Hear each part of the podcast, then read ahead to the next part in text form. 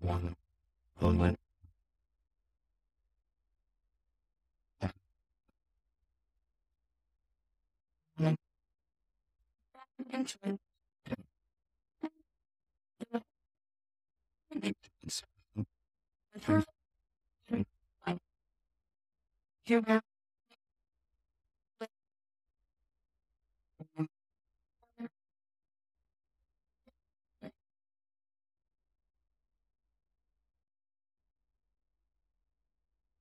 U.S. Navy history arriving. Well, welcome back to the U.S. Navy History Podcast. I am Dale, and I am joined by the Christoph. Hey, Exo. It's it's the me.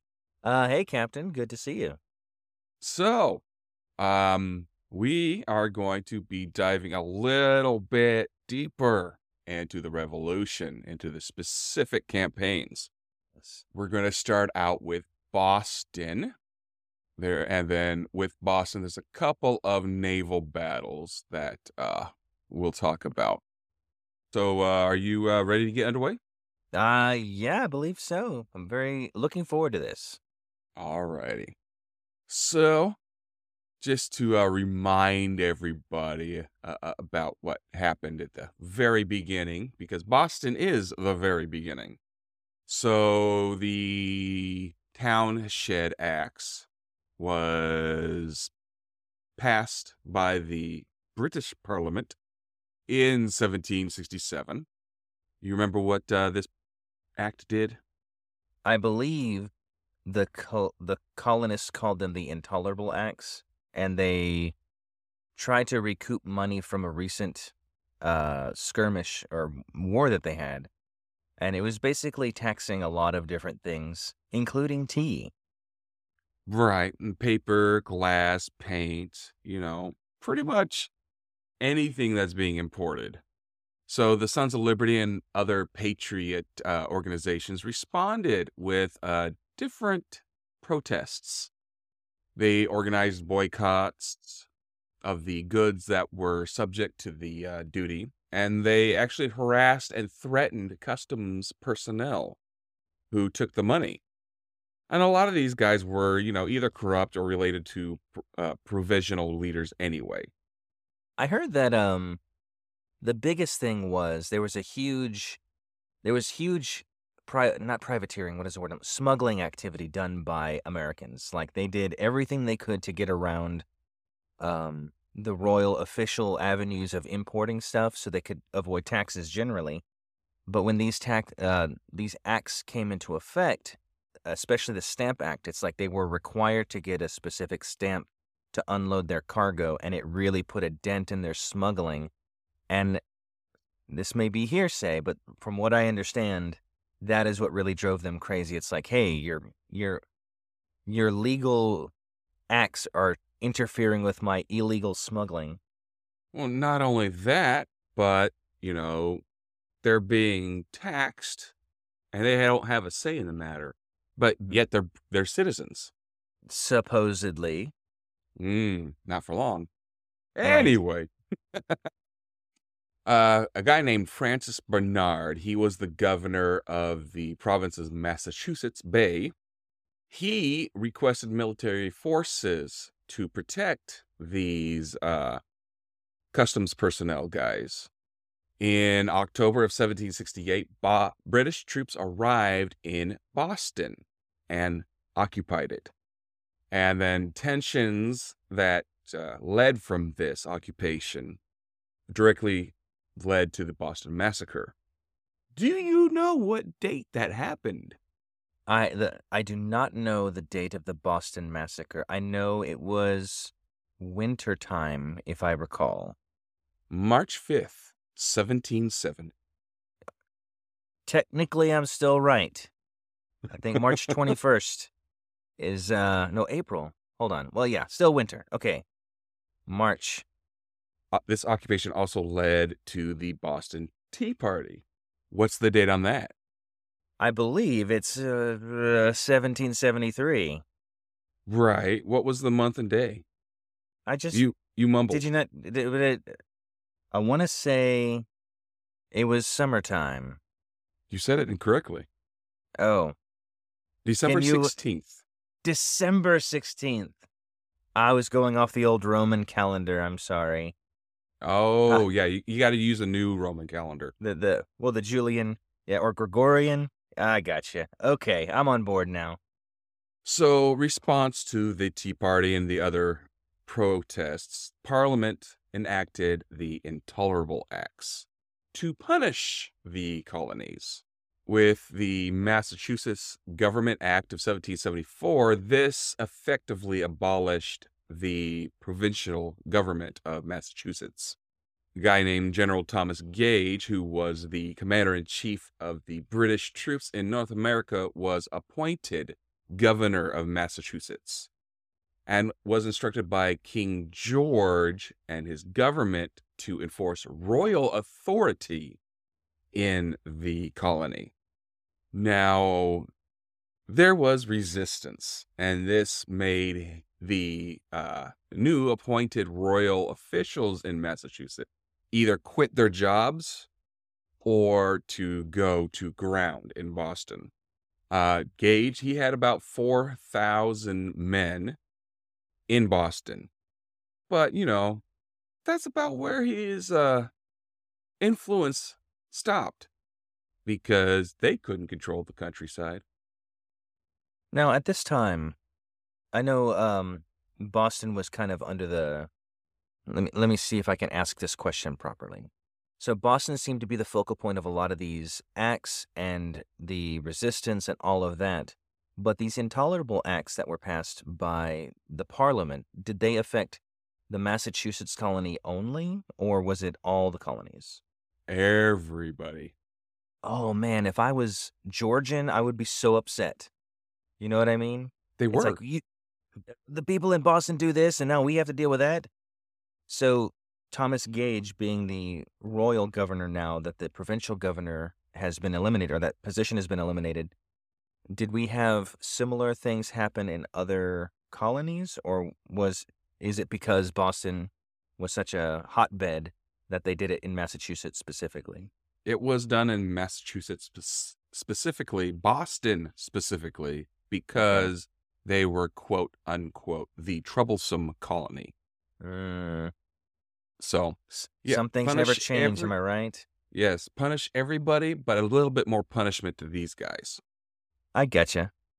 So September 1st, 1774 rolls around, and the British remove gunpowder and other military supplies in a raid on the powder magazine near Boston. This scared the heck out of the countryside. And in response to that, thousands of Americans sprang into action because uh, rumors were already abounding that war was about to happen. Now, this did prove to be a false alarm and became known as the powder alarm. And it caused everybody to proceed more carefully in the next days that followed. But this was essentially a dress rehearsal for, you know, seven months later.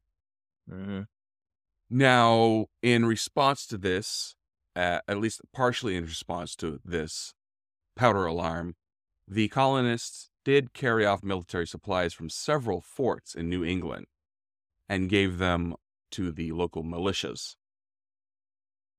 So they're like, uh, you take powder and weapons and stores? We take powder, weapons, and stores. Right. So on the night of April 18th, 1775, General Gage sends 700 men to take the munitions stored by the colonial militia at Concord. Several raiders, including Paul Revere, alerted the countryside. And then when British troops entered Lexington the morning of April 19th, they found 77 militiamen or Minutemen or formed up in the village common area. Shots were exchanged and eight Minutemen were killed. So, of course, they are outnumbered, well more than the three to one that the British needed. hmm So the militia they dispersed, and the British marched on to Concord. At Concord, the troops looked for the uh, military supplies, and found relatively little because the colonists had gotten advanced warning and they had hidden the supplies. But during this search, there was a confrontation at the North Bridge, and a small company of British troops fired on a large, much larger column of militia. And they returned fire and they routed the British troops. They hightailed it to the village center and rejoined the other 700 guys they had there. Now, the British had two nicknames. I'm sure you know one of them. Oh, the Redcoats. Do you know the other one? Hold on. The, uh, I bet it was a rap name, like a street name. So I'm guessing, oh, T Gauge and the Wigs. Oh, so close. Uh huh. Lobsterbacks. Nice. That's good. So when the Lobsterbacks began their return march to Boston, several thousand militiamen had gathered along the road. And so a running fight starts because now there's thousands versus 700. Oh boy. And they suffered heavy casualties before being able to get back to Charlestown. So, with the Battle of Lexington and Concord, they were the quote, shot heard around the world. The war has begun. They did it, guys. Yes. I think it's easy to say now that it's been settled and we've, you know, advanced our infrastructure and everything, and our currency isn't as tumultuous as the early dollar. But I'm very excited. And that we're all friends now. Yeah. We can go to England and say hello. And we don't get shot at for doing it. Right. So that's going to bring us to the siege of Boston. So after the failed Concord expedition, the thousands of militiamen that had converted on Boston stayed there. So over the next few days, more arrived from the area, including from New Hampshire, Connecticut, and Rhode Island. And these guys were all under the command of Artemas Ward. They surrounded the city. They blocked its land approaches and put the city under siege. The British, they fortified the high points of the city at, while, you know, they were being encircled. Now, the British were able to resupply by sea, but, you know, it takes a while for these boats to get there. Yeah. So, so the supplies were still, you know, short on hand. So troops are sent out to some of the islands in the Boston Harbor to raid farmers for supplies. Man, that stinks. Yeah. So in response to this, the colonists began clearing those islands of supplies that were, you know, useful to the British. Right. That's good. So one of these was the Battle of Chelsea Creek, which we will be getting into a little bit later. And it resulted in the loss of two British soldiers and a boat. Now, the need for building materials and other supplies that led a guy named Admiral Samuel Graves to authorize a loyalist merchant to send his ships from Boston to Machias in the District of Maine, which was accompanied by a Royal Navy schooner. The Machias townspeople, they were like, ah, no. They seized the merchant vessels and the schooner after a short battle. And we will be talking about that one as well because it's Navy. Right. It's something that's a battle I'd never heard of, and I'm excited to learn more about it. Yeah. So, because of that resistance from the Machias citizens and also of other coastal communities, this made Graves authorize a expedition of reprisal in October, and uh, the only significant act was when they burned Falmouth. Hmm. Now, this, of course, sparked outrage. And this contributed to the passing of legislation by the Second Continental Congress, and it officially established the Continental Navy. Now, the British weren't the only one with supply issues. The uh, colonial army also had issues with supplies and actually its command structure because all these militias needed to be organized, fed, clothed, and armed. And the command structure needed to be coordinated because as at right at this point in time, each militia leader was responsible to his province's Congress. So that brings us to Bunker Hill. This was late in May, and General Gage received reinforcements, about 2,000 guys, and also three generals. Wow. These were these were Generals William Howe, General John Burgoyne or Burgon and General Henry Clinton. They made a plan to break out of Boston, and it was finalized on June 12th. Reports of these plans made their way to the rebels, and they decided additional defensive steps were necessary. Why wouldn't they think that?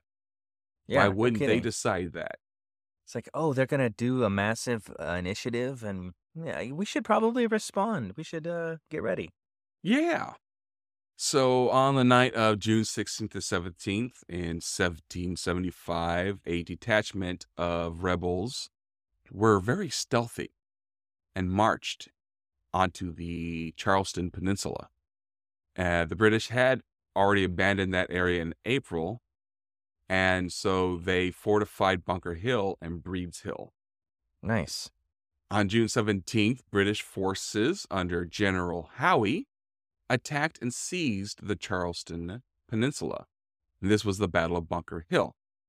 Now, this was technically a British victory, but their losses, which was about a third of the attacking force, Whoa. which included a significant amount of the entire British Corps in North America. Th- these losses were so heavy that they, you know, they just stopped there. They did not follow up on their attack. Makes sense. This also means that the siege was still in place. And this is when General Gage was sent back to England and replaced by General Howe as commander in chief.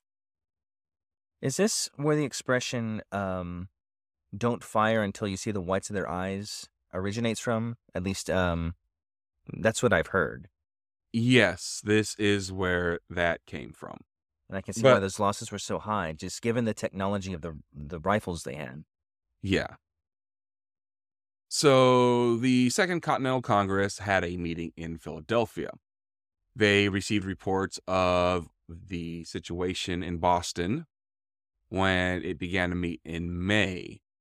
In in response to the confusion over the command structure over there in the in their camps, and in response to the capture of Fort Ticonderoga on May 10th, they realized they had a need for a unified military organization. I don't know why it took this long, but there you go.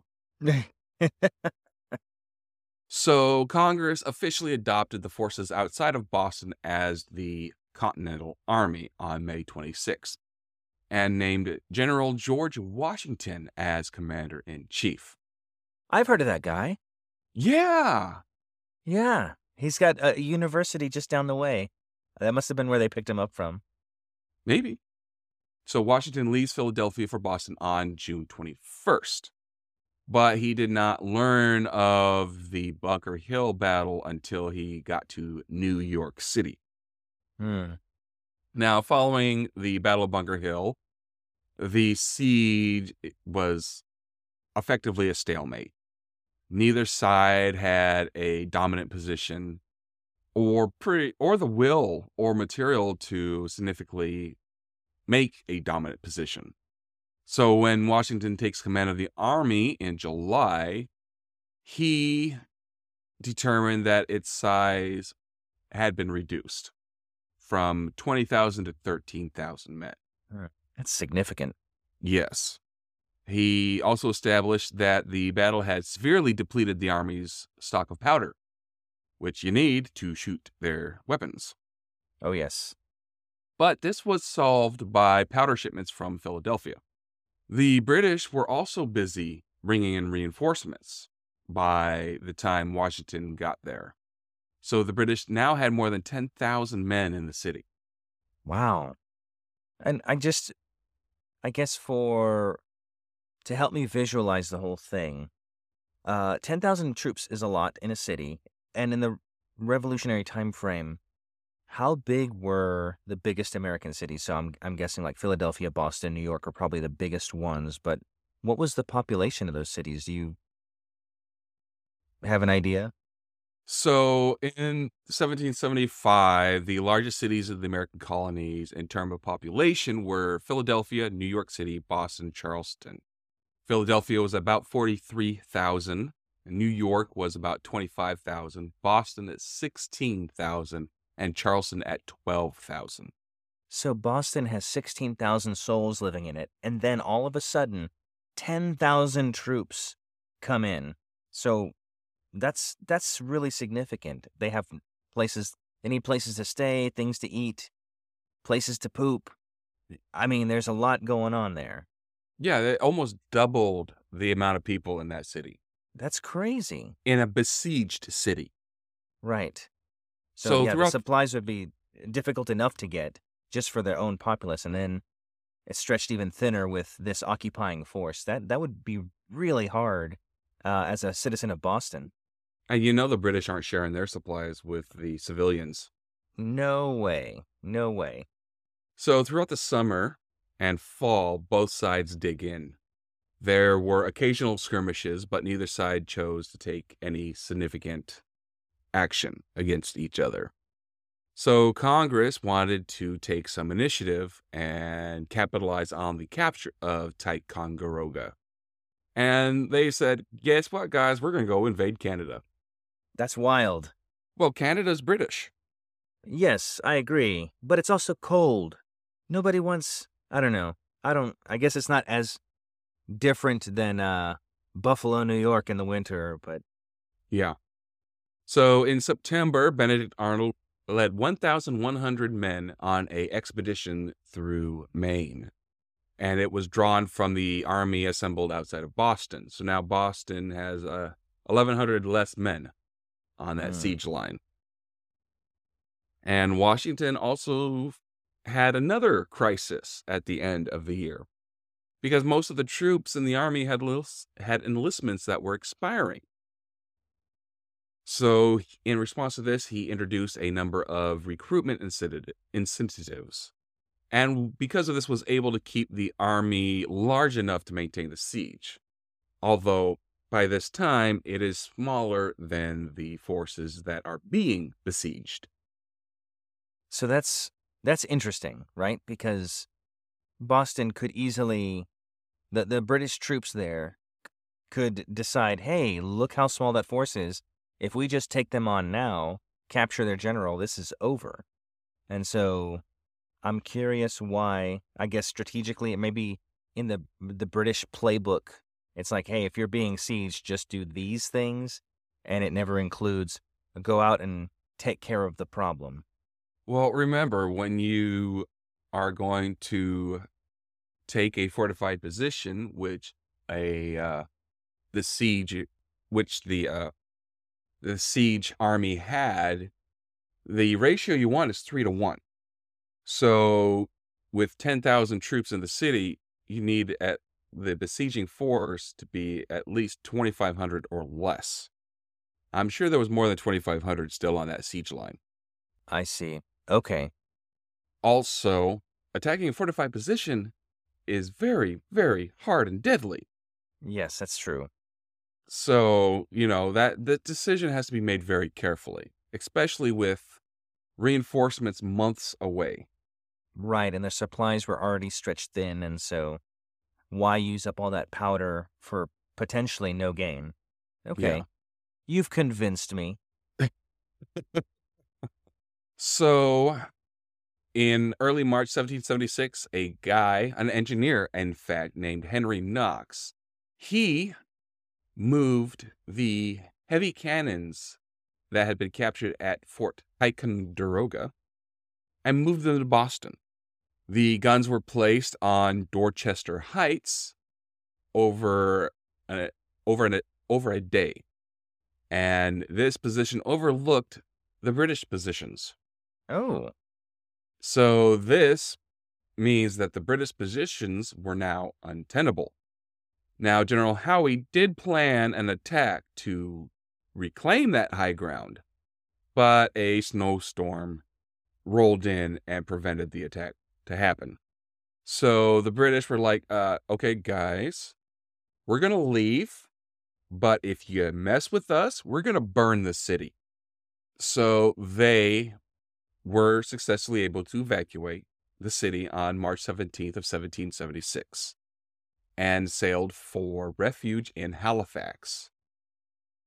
Uh, so once the British are gone, the local militias dispersed, and in April, General Washington takes most of the Continental Army to fortify New York City. And this would be the start of the New York and New Jersey campaign. Every time you say New York City, I want to shout, New York City! But uh, I don't know if our listeners would get an old Pace Picante Sauce commercial joke. So I'll just let it slide.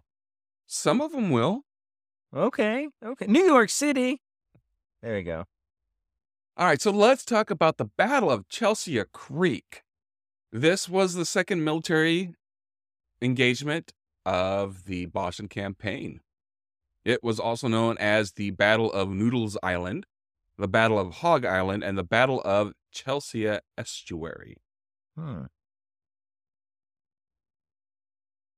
I don't know if there's so many names just because a lot happened or there was just a lot of confusion about it.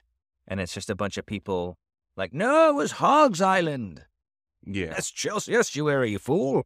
Sorry. Go ahead. Now that's all good.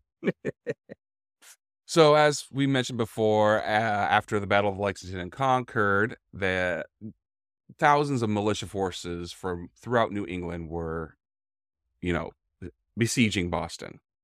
But the British were still able to sail supplies in from Nova Scotia, Providence, and other places. But there was one remaining local area that was able to continue to supply the British forces in Boston after this war began. Hmm. Farmers to the east of the city in coastal areas and on the Boston Harbor found themselves vulnerable because once the siege began, because they were exposed to British influence from the sea.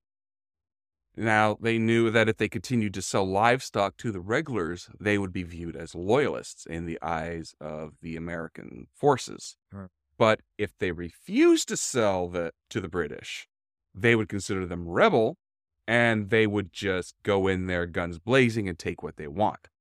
That's a bad situation to be uh, in. Yeah. So on May 14th, the Massachusetts under Jo- Joseph Warren issued a order. Quote, resolved as their opinion that all the livestock be taken from Noodles Island, Hog Island, Snake Island, and from that part of Chelsea near the sea coast, and be driven back, and that the execution of this business be committed to the committees of correspondence and selectmen of the towns of Medford, Malden, Chelsea, and Lynn, and that they be supplied with such a number of men as they shall need from the regiment now at Medford. So this was the order for the evacuation of these islands that we talked about a little while ago. Mm-hmm. Now, was it just the livestock that they're removing from these islands? Yeah. Wild. I bet that's tough. Oh, it was not easy. Not easy today.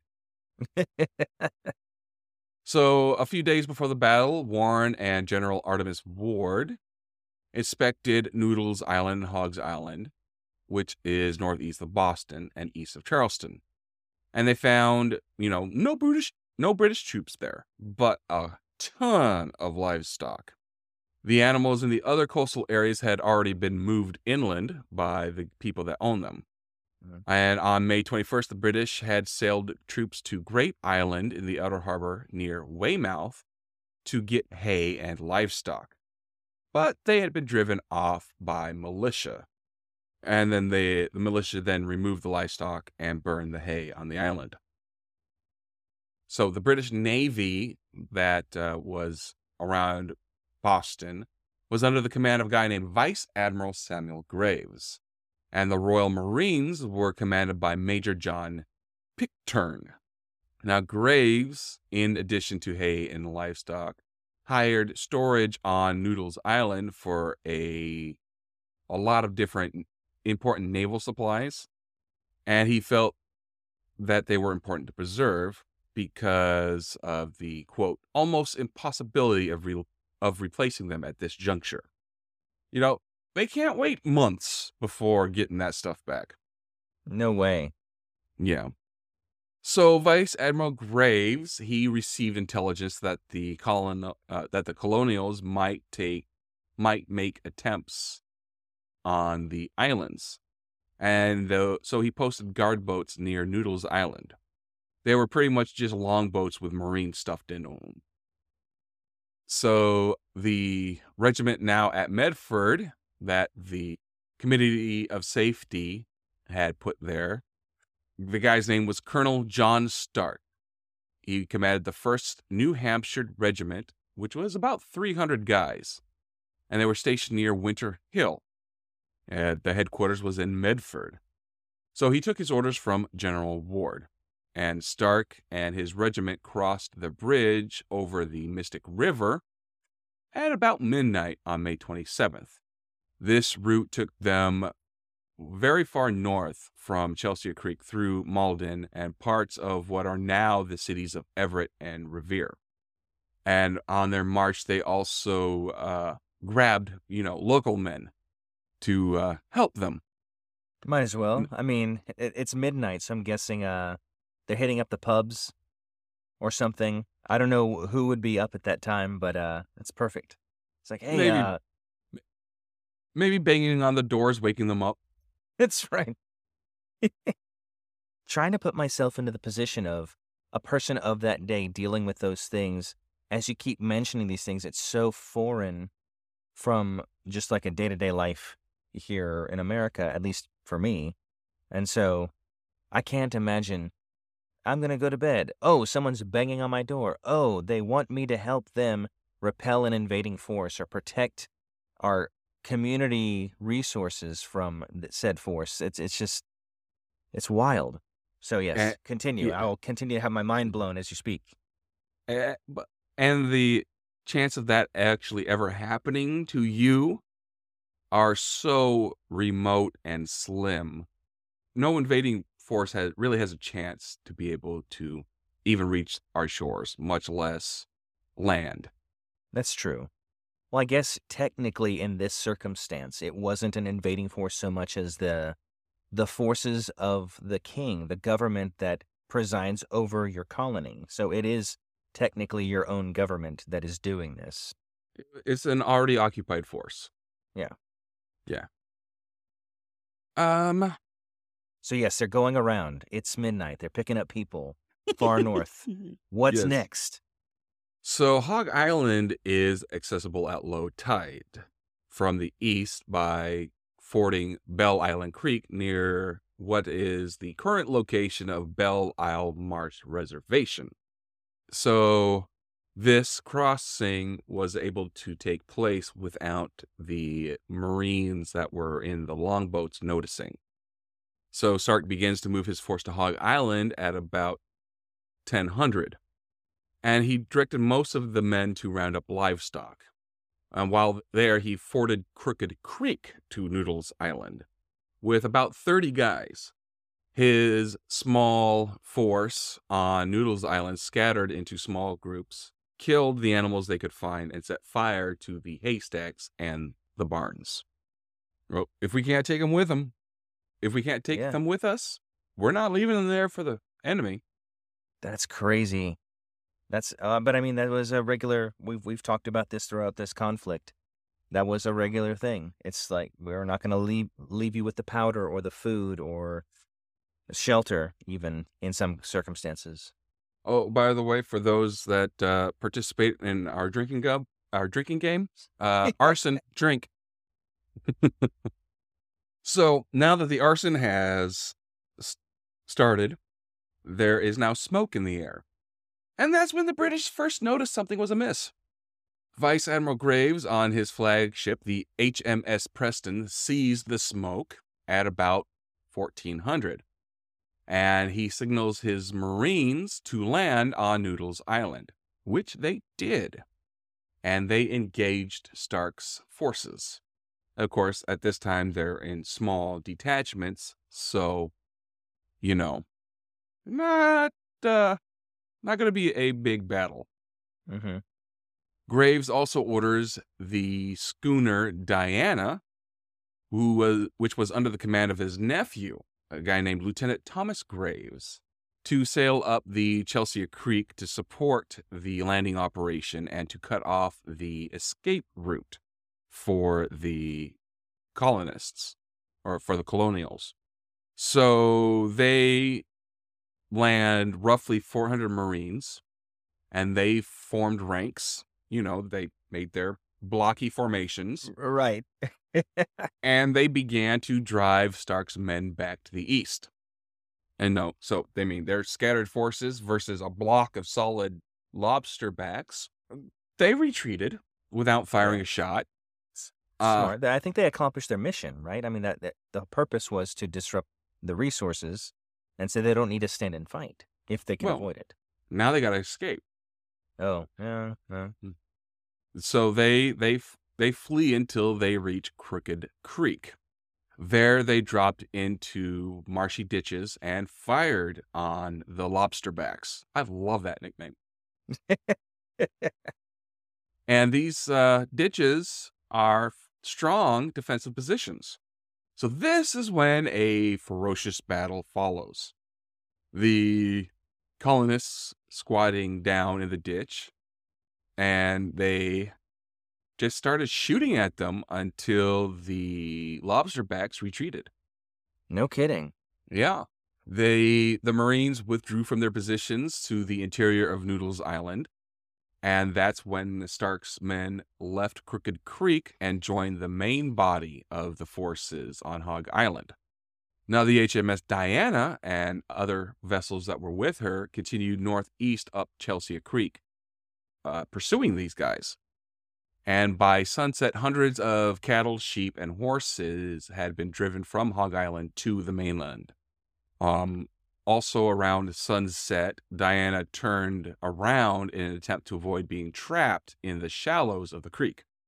But Lieutenant Graves realized he would need help, and he sent a signal to his his daddy, Vice Admiral Graves. And so the Vice Admiral orders barges with Marines in them into the creek to tow the Diana out, along with the sloop, the Brit- Britannica, and the and a tender, the HMS Somerset. I'm sorry, Uncle Vice Admiral Graves. Oh, right. Yes, because it was his nephew. Right. Uh, that the HMS uh, Somerset was under the command of another cousin, Lieutenant John Graves. Mm, I suspect nepotism, or maybe it's the family business. Who knows? The British they buy their ranks. Remember, we discussed this. Right. Well, yes. Uh, I guess let's continue. I'll continue listening to see if the Graves family is capable. And because even though you buy your rank, you still may be capable, but odds are you're not. You're not going through the the arduous task of getting promoted and learning from experience of the different uh, conflicts that Britain was in. So continue, and then I'll I'll make a judgment on the Graves family. Well, I, I do know that uh, little old Thomas did go on to become a admiral later in his life. So I mean, Yeah. whether he bought it or not, I don't know. But you know, But I guess if your family's in the business and you're around them all the time and you just get to know they hey, tell me about the tactics of this battle that you were in. Well, this was what was important. And it would be just like apprenticing with your dad, who's a carpenter or a, a tradesman of some sort. Well, let's hope that they did take that tactic instead of just being completely worthless like a lot of these guys were. Well, I mean, well, yeah, we'll see. I don't want them to be too effective. They are trying to suppress the American colonists. So, uh, some of, you know, Stark's men were driving the livestock up the coast. And others noticed that the Diana was in trouble and they called for reinforcements. General Putnam had like a thousand troops and they came up on the shore near Diana. This was at the mouth of Chelsea Creek.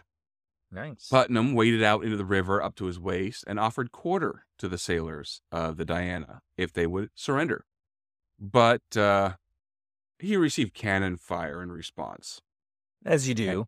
Right. And the, the boats that were there to try to help tow her back out continued to try to tow her back out. So the colonial fire, uh, the colonial forces kept firing on her, onto her. And they actually had two field pieces there to fire on her as well. Uh, so Britannica and the field pieces the British had landed on Noodles Island were starting to fire on the colonists now. Okay. So at around 2200, the uh, British roar, the British guys who were trying to tow them out, you know, just by oars, they are now abandoning the the the the attempted towing of the Diana because the the gunfire was just way too heavy now. You know, they're in rowboats. Yeah. You don't need to row and avoid gunfire and cannon fire, Yeah. for goodness sake. So the Diana drifted again and ran aground again on the Mystic River side of the Chelsea coast. And she had a pretty good list when she uh, ran aground. Lieutenant Graves then orders them to abandon ship. And the, he transfers his guys onto the Britannica, which was able to successfully reach deep water. So our American boys, they board Diana and they quickly take everything and anything of value, including the guns, rigging, sails, clothing, and money. Nice. Then they took some hay and they laid it under her stern Uh oh. and set her on fire. All right. Arson. up. They did this about 0300. The they they think that the guns that they did recover from her were used on Bunker Hill. Hmm. That's cool. Yeah. So this battle was apparently the first use of field pieces by the colonial army. They suffered no fatalities and only had a handful of wounded. That's impressive. Right. So this boosted their morale because they didn't have very many casualties. They captured and destroyed a British navy naval vessel. That's yeah, that's significant. And this also gave Israel Putnam the collateral he needed to be appointed by the Second Continental Congress as a general in the Continental Army. Yeah, I could see that. That was a very successful operation. Yeah. Now, General Gage, when he sent his report back to London, he said, quote, two men were killed and a few wounded. But this was an understatement. The Pennsylvania Journal reported on June 21st, 1775, that General Gage himself recorded at least 100 killed, while other sources said more than 300. One source said, quote, the regulars were said to have suffered very much, not to have had less than 200 killed and wounded. The loss was probably greatly exaggerated, that, however, had a good effect on the provisionals. The affair was a matter of no small triumph to them, and they felt upon the occasion more courageous than ever. Hmm. Well, good for them. Yeah. So General Gage orders cannon mounted on top of Copp's Hill in Boston, and Vice Admiral Graves moves the Somerset, which had been stationed in the shallow waters between Boston and Charlestown, into deeper waters to the east of Boston, where, you know, they could actually maneuver the thing. Right. Uh, he also sent a detachment of regulars to secure Noodles Island. You know, fat lot of good that does after the fact. Right. It's like closing Be- the doors of the barn after the horses have left. Yeah. The, I mean, the colonists had already removed or destroyed anything of value on the island. Maybe it was just to to say that they did it. I don't know, boosting their resume of sorts to back home, back to the British Isles. It's like, yeah, you know what? But we retook the island, and they don't need to include that it was a totally worthless gesture. Yeah. Uh, in modern times, there have been several attempts to locate the remains of the Diana in the creek.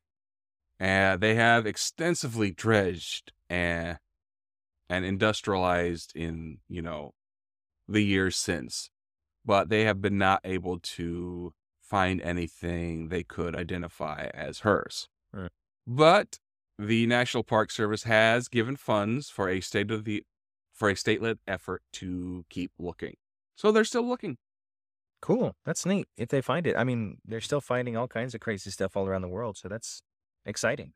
Yeah, this just this year with the record drought conditions, rivers have have uh, dropped so much. They have been finding old uh, Civil War wrecks. Wow. But that's the Battle of Chelsea Creek. Nice.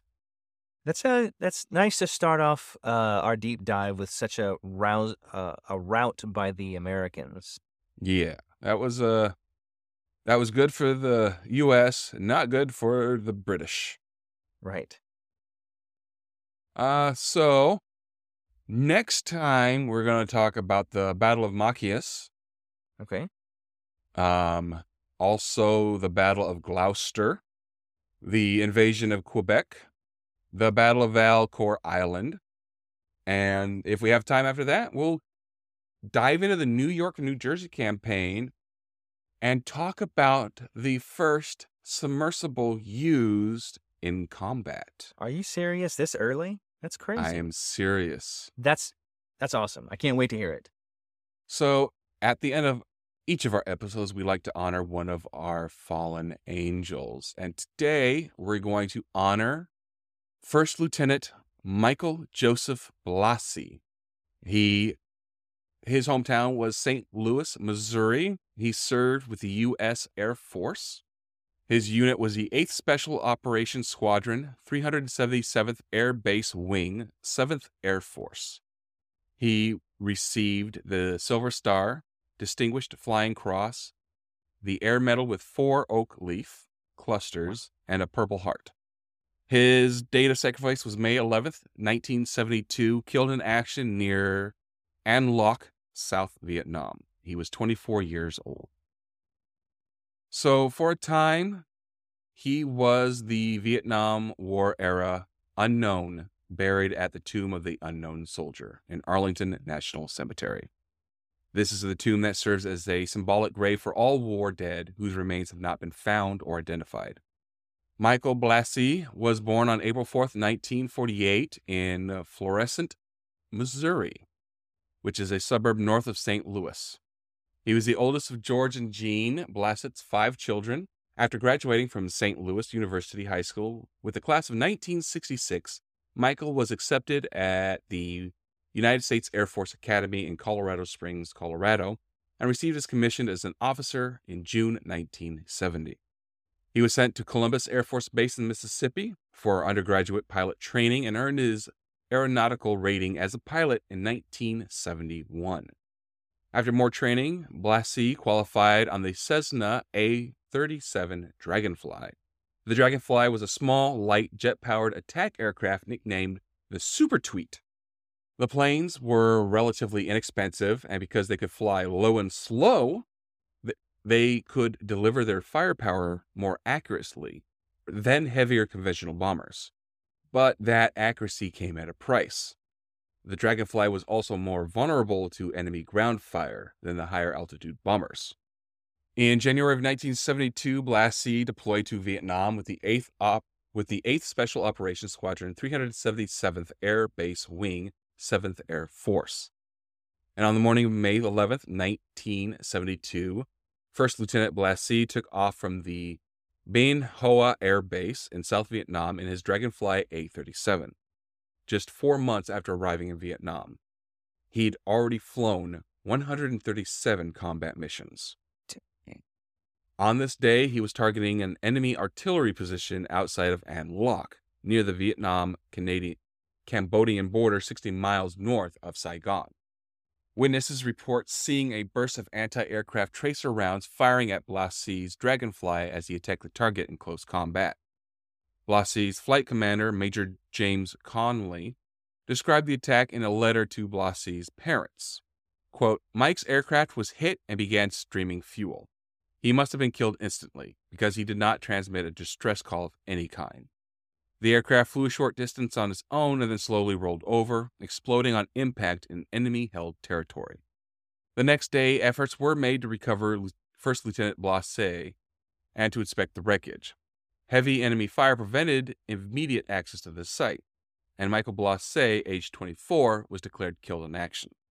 Six months later, the Allied South Vietnamese Army gained access to the crash site and recovered Blassie's personal belongings and six bone fragments. All were sent to the Saigon mortuary, then to a search and recovery center at Camp Sai, Camp Samae San in Thailand, and finally to Hawaii's Central Identification Laboratory. The Blassie's remains being separated from his personal belongings and other items from the crash site. A series of mistakes and flawed procedures led to his remains being reclassified as designated unknown and stored the Central Identification Laboratory in a file with the label X26.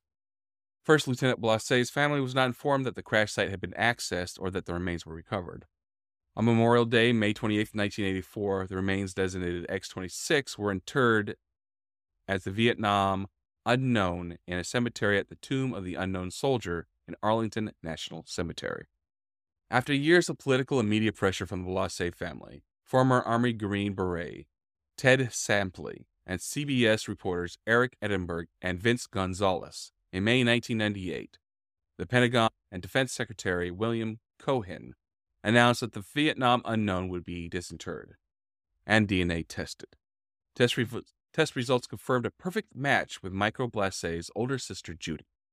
26 years after his Dragonfly was shot down, First Lieutenant Michael Joseph Blassie's remains were returned to his family in St. Louis, Missouri, where he was laid to rest at Jefferson Barracks National Cemetery.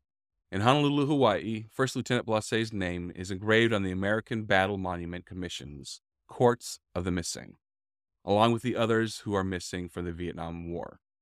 As is the custom, a rosette had been placed next to his name to indicate that he had been found. Blassie is honored at the Vietnam Veterans Memorial in Washington, D.C. His name is inscribed on panel 01W, line 23. Michael Blassie's younger sister, Patricia, who served as an Air Force colonel was 13 years old at the time of his death, remembers, quote, He was strong, he was fearless, and he loved what he was doing. He was the heart, the soul, and the spirit that is America. First Lieutenant Michael Joseph Blassie, we thank you. Thank you. And with that, XO, take us out. Yes, sir. So, uh, like always, thank you so much for listening to us. Um, every time you hear a a story from us. We hope that you're entertained, educated, and uh, you know you, you, your commute goes a little easier, or what, whatever monotonous task you have at hand, we're able to help. Uh, if you want to get in touch with us, there's a couple different ways to do that. You can email us at usnavyhistorypodcast at gmail.com.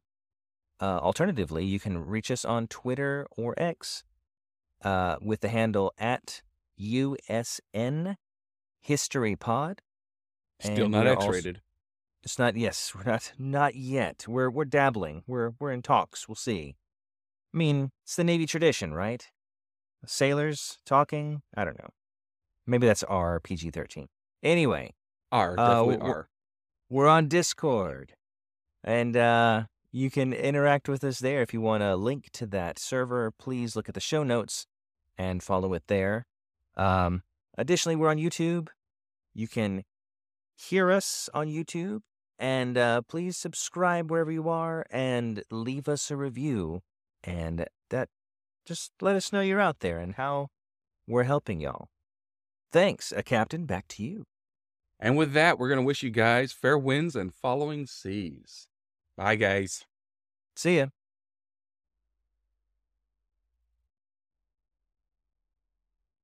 U.S. Naval History Podcast. Departing.